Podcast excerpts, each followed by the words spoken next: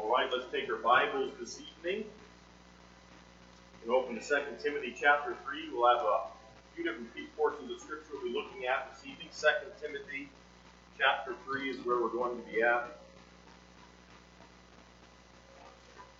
Mr. Chapman, am I on there? Come on. Green light's on. All right. I'll let them work on. There we go. I'll let you work on that. Um, so last week we played a little bit of ping pong after the evening service down in the fellowship hall, and I played a young man who is impressive in his abilities, which is the only reason why I lost to him. I think uh, Carson, how old are you? Twelve. All right. I didn't go down without a fight, though. I'll tell you that. Gave it my all. And now Jeff says his goal is for all of his children to beat me one at a time. So, anyway, that's what we'll look to accomplish over the next couple of months. I'm looking forward to the youth activity tonight. I'm not going to be able to be there for it, but uh, I hear you all are going to have some Nerf wars. So, uh, Mr. Strickert is staying. He has a surprise. But I'm not going to give away your surprise, Todd. Don't worry about that. All right. So, last week, you should have a handout. Um, there's a handout for tonight uh, that you should have received. Uh, maybe you brought your booklet back with you. They're set up that way intentionally in a three ring binder sort of way so that you can just put the next one in each week. And after 10 weeks, you'll have everything that we've looked at together. You'll be able to go back. I hope uh, I, am keeping it pretty simple uh, for those of you who maybe been saved for a long period of time.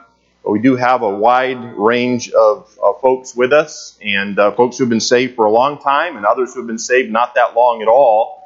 And so I want to make it practical uh, for each person who is here. Last week we saw that the author of the Bible is God. Now remember, there are 40 different penmen that penned down the 66 books of the Bible.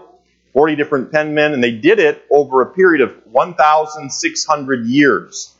Uh, so uh, about 100 years after Christ, about 90 or 95 AD, would have been the book of Revelation was finally finished.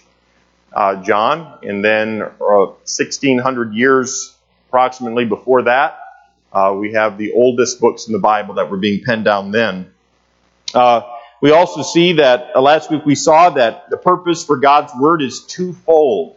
And if you weren't here last week, but you got the handout from last week, you might be able to fill in a couple of these blanks. The, the purpose for God's Word is twofold. One was to reveal God, who He is, uh, through mankind, uh, to mankind, I should say, and then to redeem mankind. And that is the purpose for the Word of God. And God wants us to know Him. He wants uh, His people, uh, He wants all people to be saved. And the procedure of God breathing out His Word to mankind is called inspiration. Can anybody define for me inspiration? We learned it last week. Maybe you already knew it before last week. What does, yes, Tyler? God breathed. God breathed. And we won't do the Peter Piper pick. We won't do that again. We'll never do that again, hopefully. But uh, that's right. God breathed. That's the word inspiration. You see it in 2 Timothy chapter 3, where all scripture is given by inspiration of God. So the penmen of the Word of God were not inspired in the sense of uh, like we get inspired on a sunny, warm spring day to go out there and do some yard work. No, they were inspired in that God breathed out His words to them. Uh, first or Second Peter talks about that in chapter one that holy men of God spake as they were moved by the Holy Ghost. Uh, so by this special revelation, God breathed out the very words that He wants us to have. Shylin, are you here? There you are. Can you come up here for me? I need you to read a passage of Scripture. Bring your Bible. Psalm 138. Okay? Psalm 138. And Mr. Chapman, we're going to need the pulpit mic here. I'm going to have Shylin read from, uh, from this. There, that's exciting. I actually felt that. Phew. All right. Psalm 138 and verse number 2. And you want to stand over there behind that mic? I know you do. All right. Psalm 138, verse 2. Shylin, would you read it, please? I will worship toward thy holy temple, and praise thy name for thy loving kindness and for thy truth, for thou hast magnified thy word above all thy name. Wow. Can you read that last part again? For thou hast magnified thy word above all thy name. All right, thank you. I promise I won't embarrass you again tonight. Now, next week may be different. yes, that's right. The, how's the, the love emails coming? Anything with that? All right. All right. What an amazing psalm. Did you notice the end part? I had to read it twice. Uh, it's in your handout. Thou hast magnified thy word above all thy name. That is an amazing, an amazing statement. God says that He, and, and He is particular about His name and how we use His name but he magnifies his word above all his name. He has wonderful names. Um, wonderful names. We've studied those names, uh, some of them. And yet God magnifies his words above all of his names. God is magnify his words. The integrity and the truth of God's word is of even greater importance to God than his own exalted name. We talked about this morning at what our desire should be. We ought to have this uh, really a, a craving and a hungering for the Word of God, something that we ought to have as God's children. Uh, we talked about how that can be choked out. We have to be careful of that. We ought to desire the Word of God. But as newborn babes, right, desire the sincere milk of the Word that ye may be able to grow thereby. So it, it's amazing to me how what an importance God places upon His Word. Now we have a clicker here. Let's get going. Number one, uh, we believe in the purity of God's Word. The Bible teaches this, and that's why we believe it, but we believe in the purity of God's Word. Um, in Psalm 12 and verse 6, the Bible says, The words of the Lord are pure words, as silver tried in a furnace of earth, purified seven times in verse 7 of that same psalm, it says, Thou shalt keep them, O Lord. Thou shalt preserve them from this generation forever. And I want you to know something. When we talk about we believe in the purity of God's word, we believe that it is pure. We believe that it is perfect. Psalm 19, verse 7 says, The law of the Lord is perfect, converting the soul. The testimony of the Lord is sure, making wise the simple. So we believe in the purity of God's Word. Letter A, uh, we talked about inspiration. And there it is, God breathed. God breathed, that's what it means. And um, we, we talked about how it's almost impossible to speak without there being some breath. God breathed out his words to holy men of God. The, and, I, and I want to emphasize that the words, the words are very important. It doesn't say that God breathed out ideas. He could have done that. He could have, uh, he could have moved in David's heart as a shepherd with some ideas and, and left it up to David to write whatever came to David's mind. Or maybe Moses. He could have done that with Moses too. I'm glad that God breathed out his words. There is a lot of detail in the Bible. It's amazingly accurate. Um, unhu- in, uh, unhumanly accurate. I don't know if that's a word but not written by men. They're the words of God, breathed out by God. God didn't breathe out just his thoughts. He didn't breathe out just philosophy and leave it up to, to men to fill in the blank and to form religion, uh, Judaism, or um, uh, Christianity as we might know it, as it has been warped in the day in which we live. No, that's not how God gave his word. He breathed out his words. God's word is pure because it has a perfect author. Uh, letter B, the word is in, inerrant. Inerrant. And the word inerrant means without error. Without error. Now, if you were to write a book, would there be errors? Yes or no? Yeah, if we wrote a book, there'd be errors. I'm not even talking about the grammatical ones. I'm, I'm just talking about ideas. There probably would be some conflicts. I mean, one guy writes a book and he has conflicts within his own book ideas that are conflicting one with one another. But, but with the Lord, His words are inerrant, they're without error. There are no errors in God's Word. He never has misspoken, He's never exaggerated, and He's never failed to communicate the truth. Uh, letter C, God's, word are sac- God's words are sacred, and they are not to be changed. They're not to be changed. Let's see here. Jack, do you have your Bible? Can you come up and read a passage for me? Deuteronomy chapter 4. You can go right up to the pulpit, buddy. Deuteronomy chapter 4 and verse 2. See here, I need another volunteer. Let's see here. Some of you are looking at me, you're shrinking down into your seats. Um, Carson, I see you. Bring your Bible. This is for beating me in ping pong. I'll have you read Revelation chapter 22, okay? Revelation chapter 22. So you make your way up just as soon as you can. Joel, or excuse me, Jack, would you read Deuteronomy chapter 4 and verse 2? And I want, as he, he reads this passage, I want you to remember the statement on the screen God's words are sacred and are not to be changed. Go ahead, Jack. Ye shall not add unto the word which I command you, neither shall ye diminish aught from it, that ye may keep the commandments of the Lord your God which I command you. Thank you, Jack. Uh, in Proverbs chapter 30 and verse 5, as Carson comes, the Bible says, Every word of God is pure. He is a shield unto them that put their trust in him. Add thou not unto his words, lest he reprove thee, and thou be found a liar. Now, Revelation chapter 22 and verse 19. This is specifically about the book of Revelation, but the principle can be applied to Scripture as a whole. Go ahead, Revelation 22, verse 19. Carson, thank you. And if any man shall take away from the words of the book of this prophecy, God shall take away his part out of the book of life and out of the holy city from from the things which are written in his, this book. Very good. Good job. Uh, those are pretty serious words, aren't they? The idea is not of someone losing salvation. The idea is someone who's saved is going to value this book and they're not going to touch it. They're not going to mess with it. They're not going to take away from it, and they're not going to add to it. So, Roman numeral one was we believe in the purity of God's word. Number two, we believe in the preservation of God's word. We believe in the preservation of God's word.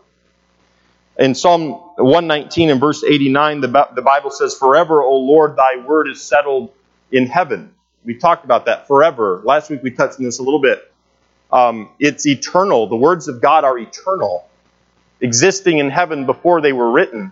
God molding men to the point where they were the ones penning down, uh, coming so in tune with God, so in line with God that they're actually penning down what is already recorded eternally. And they can never be they can never be lost. They can never be misplaced. God has promised to preserve his word. In Matthew chapter 24 and verse 35, the Bible says, Jesus said this, Heaven and earth shall pass away, but my words shall not pass away. I'm going to say that again. Listen for the plural. My words shall not pass away. My words shall not pass away. So God's promise to preserve his word. Letter A, we believe that God not only inspired the Bible, but that he has also preserved it. He's also preserved it. We know that God gave all Scripture by inspiration without error in the original autographs, but sometimes there's a question well, has He preserved it? Has He preserved it? If we use something a lot, what happens to it? It wears out. Um, isn't that sad when you have your like your favorite pair of shoes and they finally wear out? The most comfortable things ever. Finally, they just wear out. You can't wear them anymore. They're embarrassing. Your wife says, I'm embarrassed to be seen with you wearing those shoes or whatever it may be. Um, when, when you use something a lot, it wears out. Well, remember when the Word of God was given over a 1600 year period of time, 1,600 years, 40 different penmen, they didn't have uh, computers. I almost said typewriters. They didn't have those either. But they didn't have word processors, they didn't have computers. Uh, so it wasn't a matter of typing it out, they wrote it out. Uh, the Hebrew language was used. Aramaic was used a little bit in the Old Testament. Greek was the primary language that was used in the New Testament. And these men, um, their, their language skills were different, by the way, and that's reflected. John's language skills were fairly basic. Others had more complex, uh, the way they would pen things down. So their personality is seen, and yet uh, God's word clearly came through in the process. But these individuals, they would have penned the, these things down using ink and a quill, um, using different kind of scroll-like materials. And that meant there was how many copies? One. So, um, I don't know how long it took Moses to write down Genesis, Exodus, Leviticus, Numbers, and Deuteronomy. They got all the names right. Um, the Apostle Paul, writing much of the New Testament in the Pauline epistles and the pastoral epistles. Um, and then you have different different penmen using with their different abilities and skills, but there's one. So what would happen is they would make copies. They would make copies of the originals. And those copies would begin to circulate, and more copies would be made, and those would begin to circulate. Not all the copies were accurate. Some of them needed to be destroyed. Some were destroyed. Other copies that were deemed to be accurate were circulated. And those copies would be used. Uh, pastors uh, would, would have all that, only what they had. They didn't have the entire Word of God like you and I have it today. All 66 books of the Bible, 39 books of the Old Testament, 27 books of the New Testament. They didn't have all of that. And they would use what they had and they would wear it out. But before they would wear it out, they would seek to make copies, and certain individuals would make copies. So copies of copies were made. And if we use something a lot, it wears out. But God has kept his promise to preserve his word by preserving it in the traditional Hebrew and Greek manuscripts. Uh, letter B, we believe that God has has preserved his word even in translation. And I put in parentheses there, I hope you got in your handout, not only in the English language. Um, and this is amazing. Um, there are people all around the world. How many languages are in the world that are represented? I, I don't know how many languages are spoken in the world. There are some languages that do not have a copy of the Word of God in their language. But there are many languages in the world, and they have a copy of the Word of God in their language. Uh, and God has preserved His Word even in translation. Now, I want to make a couple of comments here because we believe that the King James translation is a wonderful and accurate translation of the preserved Word of God in the English language. Uh, we can hold our copy of Scripture with confidence, knowing that it shows forth the inspired, inerrant, and infallible words of God.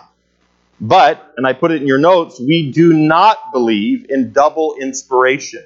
This is important. Nope, nope. You know, you can't get ahead, Mrs. Jennings. I saw that. Tried to. Yes, I did.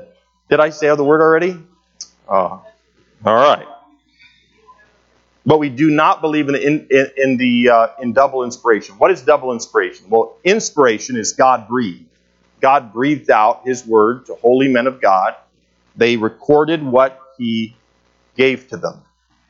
Um, double inspiration taught regarding the King James translation that in 1611 that those men who worked on that translation were inspired again or re-inspired in other words, that God breathed out his word again in the English language to those men. The Bible does not teach that. Uh, there are some people who teach that. That is not the case. I do think whenever there is an accurate translation of the Bible into any language, it is an incredible work of God. It is a great blessing. It is by the grace and mercy of God. And God uses intelligent, well studied men and women who have amazing abilities with language to do that. It is uh, an incredible feat to look at the Greek language and translate from Greek into English or into Spanish or into whatever language there is the Word of God. That is an amazing capability. And so, whenever an accurate translation is made from the Hebrew and Aramaic or from the Greek in the New Testament into a language, it is an amazing thing, but it is not double inspiration, okay? It is not re inspiration. Inspiration took place one time, and that was in the originals. Okay, so I wanted to make sure that we are clear on that. All right, Mrs. Jennings, we're moving along. Letter C. We believe in the indestructibility of the Bible. We believe in the indestructibility of the Bible. Um, I wrote down some notes here. I did not include it in your handout, but in AD 303, a Roman emperor by the name of Diocletian, he issued an edict that all Bibles there in the Roman Empire be destroyed. He had been told that if he could destroy the Bible, then he could destroy Christianity. Now, he and using his soldiers, they destroyed every Bible that they could get hands on. And during Diocletian's reign, they murdered uh, thousands upon thousands upon thousands of Christians. It, they, believing in Christ was a crime, it was outlawed, and Christians were, were murdered by the thousands and thousands. Um, he raised a column with an inscription in Latin which read Extincto nomine Christianorum, which means the name of Christian is extinguished. So after burning the copies of the Word of God, after killing Christians by the thousands, he declares the name of Christian is extinguished. Uh, but the churches grew. People continued to believe upon the name of the Lord Jesus Christ. And copies upon copies of the Bible were made. Isaiah 40 and verse 8 says, The grass withereth, the grass withereth, the flower fadeth, but the word of our God shall stand forever. The, the Bible is indestructible. Uh, men throughout history, different men have tried to stamp it out, have tried to destroy it, and they have been unsuccessful. Over 1400 years after Diocletian, a French atheist by the name of Voltaire boasted, quote, 100 years from my day, there will not be a Bible in the earth except one that is looked upon by an uh, antiquarian curiosity seeker or someone in a museum. Uh, only 20 years after Voltaire's death, the Geneva Bible Society purchased his house for the printing of Bibles. Uh, his house later became the Paris headquarters for the British and the Foreign Bible Society, which stored and distributed Bibles throughout Europe. I like that irony. In Matthew 5 and verse 18, the Bible says, Till heaven and earth pass, one jot or one tittle shall in no wise pass from the law till all be fulfilled. I put that in your notes with some um, some words to help you understand a jot and a tittle. So if even the the jots and tittles of the Word of God will be fulfilled, of how much greater importance must the very words which have been inspired and preserved by God? So ideas are important. They're very important. But without the right words, the ideas are easily changed. So God has preserved His Word. Number three, and finally this evening, we believe in the power of God's Word. We believe in the power of God's Word. Letter A says, God's Word is like a crushing hammer. God's Word is like a crushing hammer. Oh, I forgot my sword tonight. I meant to bring my sword. You know, I was thinking about some things I could bring, and I thought I could bring a sword. I can bring a sledgehammer. I thought about Jeff having to come up here and like beat on something, you know, uh, not on me, no, something else, you know. Uh, but then there's fire involved too that the Word of God is likened to. So I thought probably not a good idea. Uh, Jeremiah 23 and verse 29 says, Is not my word like as a fire, saith the Lord, and like a hammer that breaketh the rock in pieces? I love that passage of Scripture. Like a fire, it purifies things. Like a, like a hammer that can crush rock. You know, this, this ought to be an encouragement to us as well. Uh, some of us have relatives and, and, neighbors and coworkers that we love and we're concerned for. And uh, we might say, you know what, they have a hard heart. Their, their heart is like a rock or like a stone. They have a stiff neck. And you know what? They're, um, I don't ever see them getting saved. I, my wife will, will give testimony to how her parents got saved. Cindy was living when her parents trusted Christ. And uh, my father in law, I don't think he would have called himself an atheist, but when the pastor inquired of my mother in law, he said, I'd like to meet your husband. I'd like to talk to him about the Lord. And uh, my mother in law told the pastor, Oh, don't waste your time. Don't bother. Don't waste your time. Even she thought there's no way that Paul is ever going to trust in Christ. But over a period of time, the Word of God, little by little, little by little, began to work away on his hard heart to the point where finally he came to trust the Lord Jesus Christ as his personal Savior. And uh, and some of us, that was us. Some of us maybe maybe had a more tender heart, at least from the outside looking in. Uh, maybe a young a young child, but ultimately there's some in this room, and you might you could probably give testimony about how you were you, you wanted nothing to do with Christianity. You didn't believe the Bible. You didn't believe in creation. You didn't believe in God.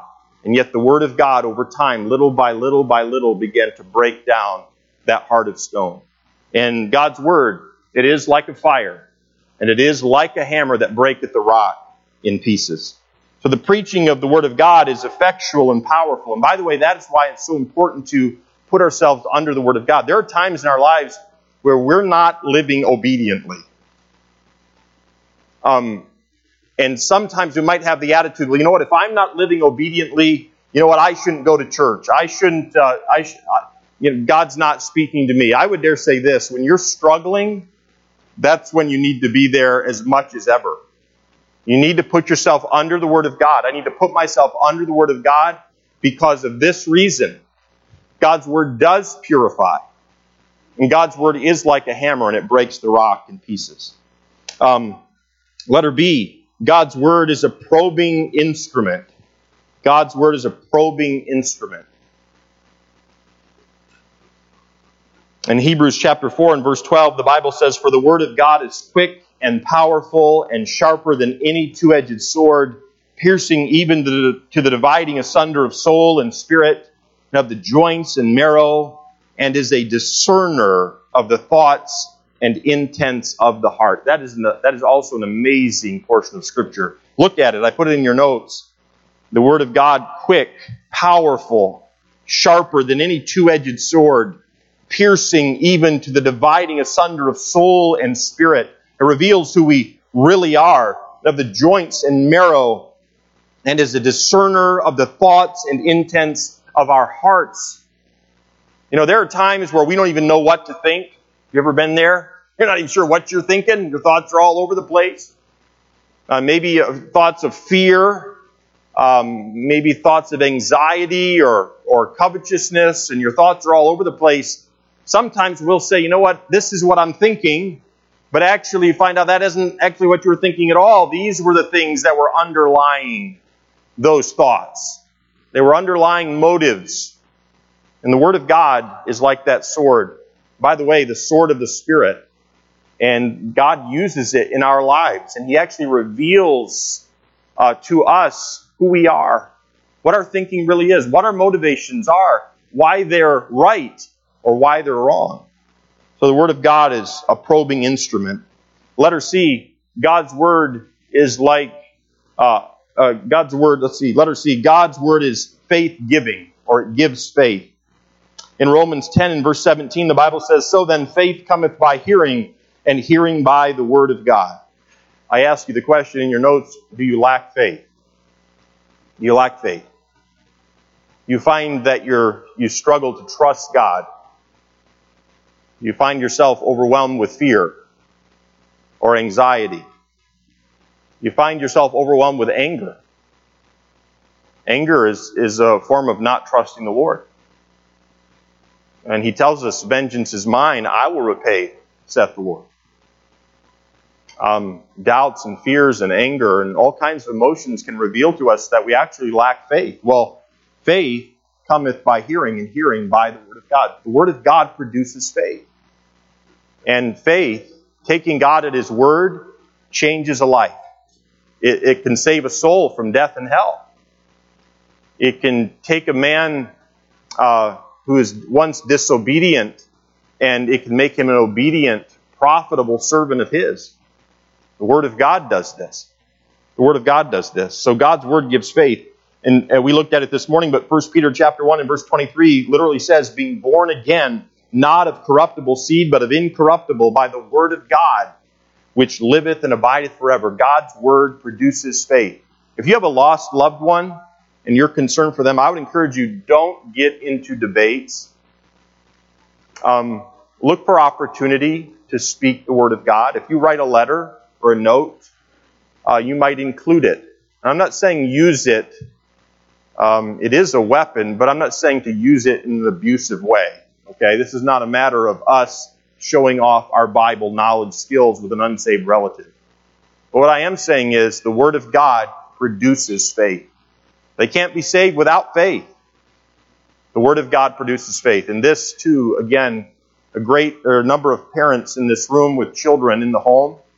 Um, give your children the Word of God. When, when your children ask questions of you, um, sometimes it's easy for us just to give an answer because I said so, because that's the way it is. That's not what we ought to do. Look for opportunity to use the Word of God. Ask questions of your children. Say, well, what does the Bible say in this passage? And you'll find if they're involved in Awana or involved in Sunday school, or maybe your child goes to a Christian school or they're homeschooled, they know a lot of the Bible. It's uh, parenting is really us helping our children take what they know over here, the knowledge that they know, and make application to their lives, to their questions, to the situations of life that where they find themselves. Uh, grandparents, you can do that as well. Now, with children, I think I'm going to say this, it needs to be said. Uh, we can preach at them at nauseum. That's not what I'm saying to do. Don't trap them, don't corner them. But when the questions come, give answers and use the Word of God. Use the Word of God. We, do, we don't use it enough. Um, letter D God's Word is a defensive weapon. God's Word is a defensive weapon. Ephesians 6 in verse 17 says, And take the helmet of salvation and the sword of the Spirit, which is the Word of God. It is a d- defensive weapon. The, the Word here is rhema, and it refers to a specific message from God's Word that was spoken, a specific message from God's Word that was preached. I've told you before, Logos refers to the Word as a whole, rhema, more a specific message, like the gospel or, or some other specific message that's drawn out of the Word of God. When we receive the Word of God as it's preached and taught, the Bible protects us.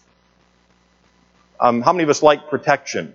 Like protection. Some of you might have um, security cameras around your house. Maybe you have a large animal, a large attack cat, or something like that uh, to fend off intruders. Um, we have different kinds of uh, mindsets of how we can protect ourselves. Well, the, the greatest way that you or I can protect ourselves is the Word of God. The Word of God, it protects. Um, letter E, God's Word is infallible. God's Word is infallible which means that God's word cannot fail. God's word cannot fail. Um, in Isaiah 55, verse 11, the Bible says, So shall my word be that goeth forth out of my mouth. It shall not return unto me void, but it shall accomplish that which I please, and it shall prosper in the thing whereto I sent it. I'll ask you to open your Bibles to 2 Timothy chapter 3. We'll end here. We started with 2 Timothy chapter 3 yesterday, or last week not yesterday, last Sunday. 2 Timothy chapter 3. In verse number 16, the Bible says this All scripture is given by inspiration of God and is profitable. So, now what is the Bible profitable for? Now, the verse tells us, it actually gives us four ways in which the Word of God is profitable. Uh, the first way it gives is doctrine, profitable for doctrine. The word doctrine means simply teaching.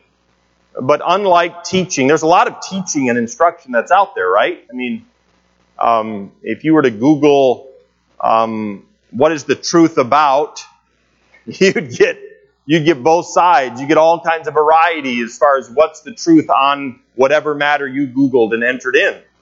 But doctrine in the Bible is right teaching. And doctrine means it tells us what is right.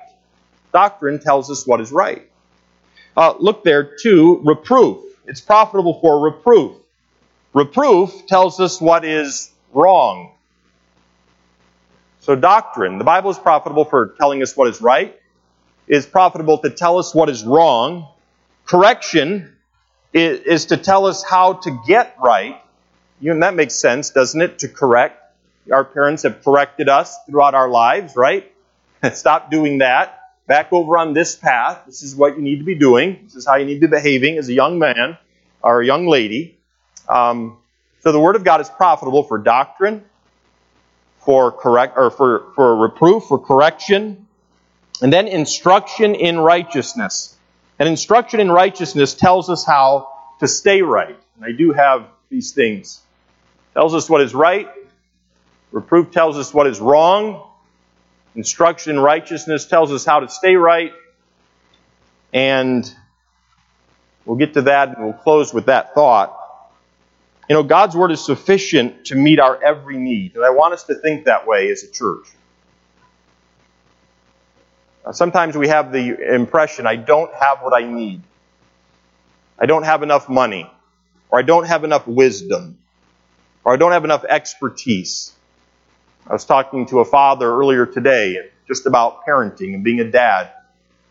And uh, I don't know if that man's in his 40s yet. He's close. But uh, we were talking about this, and it, at this stage in life, you find that you, there are some things you don't know. You wish you knew. Am I failing at this? Um, and the Word of God is what we need. No matter what your uh, way of life, no matter what your livelihood or your income, what kind of job you have, no matter how, no matter how old we are, no matter if you're a single mom or a single dad, or whether you, you've been married for 20 years or 50 years, or whether you've been saved for 50 years or saved for two months, the Word of God is what we need. Uh, pastor some years ago talked to me and he asked me the question, Seth, what's a home run sermon? And, uh, you know, well, what is that? What, what is a home run sermon? Is uh, a home run sermon a sermon that's short? Is it a sermon that's long? The longer the better? I don't think so. Is it a sermon that's funny? Is it the clothing that we wear when we preach? It's it, a home run sermon. Maybe that's a, a sermon that's preached with passion. You know, you get the most passionate guy you can find. Maybe that's what a home run sermon is. Or style. Maybe enthusiasm. You know, if we were to go by some of those things, we could probably look in through a glass window at some guy, you know, and he's in there. The crowd is spellbound, and he's he's pointing at them, and he's interacting with them, and he's he's making gestures, and he's so intense. He's sweating, you know, and and we say, "Wow, look at that guy! He's just preaching away. There's going to be a revival in that room." And we open the door, and we walk in, and we realize that he's selling timeshares. You know, so technique or communication doesn't necessarily, just communication ability doesn't necessarily make a sermon a home run sermon. Um, again, home run sermon, what does that mean? I think if we were to say, what is a successful sermon? What is it that we need? I think it would be 2 Timothy chapter 3 and verse 16. Uh, uh, a sermon that is full of doctrine, telling us what is right. A sermon that includes reproof, telling us what is wrong. A sermon that includes correction, telling us how to get right.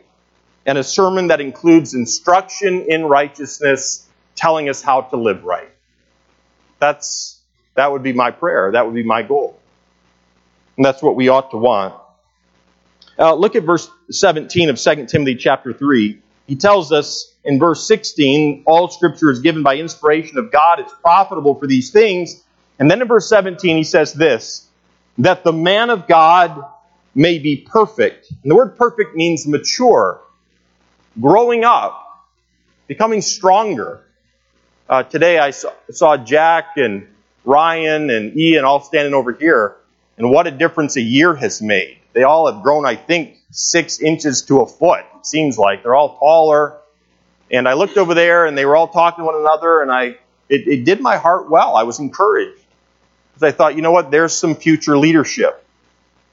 There's some people who are going to do, who are going to lead and follow the Lord and do what is right. And I pray to that end for our young people but the Word of God, it, it, it, it, causes us to mature and to grow up. God has given to us His Word so that we can grow spiritually. And that's a blank, I think, in your handout. Grow spiritually and to be what we ought to be in Christ. We can be what God desires for us to be by the power of the Word of God. God's Word is sufficient for our every need. Matthew 4 and verse 4, Jesus said, It is written, Man shall not live by bread alone, but by every word that proceedeth out of the mouth of God. God's Word saves a life, it brings salvation, it nourishes, it breaks habits that are wrong, and it, it gives life. So, in everything that we do, our question should be what does the Bible say? What does the Bible say about my friends? What does the Bible say about what I'm, what I'm doing, what I'm wanting to do, what I'm thinking? What, what does the Bible say? Everything in our lives should go through the filter of God's Word. So, years ago, when we bought the house where we're living, it had this old pool. And I've told you about this. We had box turtles and snapping turtles, and we had tadpoles galore. I mean, by the hundreds and hundreds and hundreds. We had turtles, we had tree frogs and bullfrogs, and we had everything there. It was filthy. And uh, it hadn't been used in multiplied years. And so we worked on it and worked on it, worked on it. Finally, we got it all fixed up. The water's blue. And uh, I can remember uh, talking to some of the pool ladies down here in Flushing on Cherry Street, and they do an awesome job there, just giving good information. And uh, I was talking to them, and they were telling me this is what you need. You need uh, you need a pump, and you need a filter, and your pump has to. Be what size is your pool? I told them what, how many gallons my pool was, and they said, well, this is this this pump and filter will circulate all of the water in your pool through the filter so many times every 24 hours. And that'll keep your pool nice and clean. You won't have frogs and tadpoles and things like that. Well, the Word of God is kind of like that filter. And when you and I put ourselves under the Word of God, the Word of God filters through our thoughts, our ideas, our opinions, our feelings, our desires, and it filters through those things that are taking place in our lives in a very, very personal, intimate way, in a way that I could never go through all of your emotions and your feelings. I couldn't feel, I couldn't possibly filter through, through everything that you are thinking in a week. But every time we sit under the Word of God, whether it's in Sunday school or Sunday morning or a Sunday night or a Wednesday night, or maybe in our personal time with the Lord on a daily basis, the Word of God will, will, will filter our fear through the Word of God. So, and oftentimes it'll, it'll take it away. Or he'll remind us that he's, he'll never leave us nor forsake us. You see? God's word does these things. Joshua chapter 1 and verse 8 says, This book of the law shall not depart out of thy mouth, but thou shalt meditate therein day and night, that thou mayest observe to do according to all that is written therein.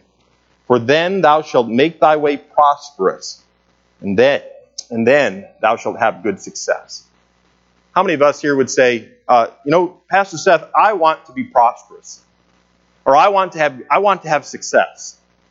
You know, success is kind of a, a word uh, that comes and goes. Everybody wants to be successful. You know, the word success only shows up one time in the entire Bible, and here it is. One time in the entire Bible. And you know what it's connected to? The Word of God. You want to be a successful parent? The Word of God. You want to be a successful businessman? Before the Lord? The Word of God. You want to be a successful leader of, of men or the people you're working with? The Word of God. Do you want to have an influence upon the world? Do we want to have an influence upon the world in which we live in a way that would please and honor the Lord? The Word of God. Uh, how do I work with somebody who is like this? Or how do I work with somebody who's like that? Or what about our marriage? The Word of God. The Word of God. It produces success. It makes our way prosperous. And not just in this life, which is very temporal, but for all of eternity. There are eternal results, eternal reward for obeying the Word of God. Would you pray with me? Father, help us, I pray, to value your word. It seems as though that has been the emphasis of this day. Lord, some of us don't have we don't have any plan during our week to open your word and look at it. And we say that we're busy, and we are. We say that we don't understand, and we do lack understanding. Um, Father, I pray that there would be some tonight who would follow the leading of your Spirit and take time each day to open your word and read some. Father, I pray there would be others who would follow the leading of your Spirit and they would determine in their hearts, you know, I'm going to gather with the church and I'm going to hear, I'm going to lead my family to be under the Word of God. Father, I guess I'm preaching to the choir tonight because we're here on a Sunday night, but Father, may this be so in our lives. God, we're entrusting ourselves to you. And you have given us your Word and your Spirit. And we, you have left us here in this sinful world and in this flesh that is continually wanting to go astray. And Father, we are telling you tonight that we want to honor you. We want to obey you. We recognize the authority of your Spirit. We recognize the authority and power of your word. And Father, we are saying that we will commit to honoring it and obeying it and desiring it. Father, may it be so, and I pray these things in Christ's name. Amen. You are dismissed. Have a great evening.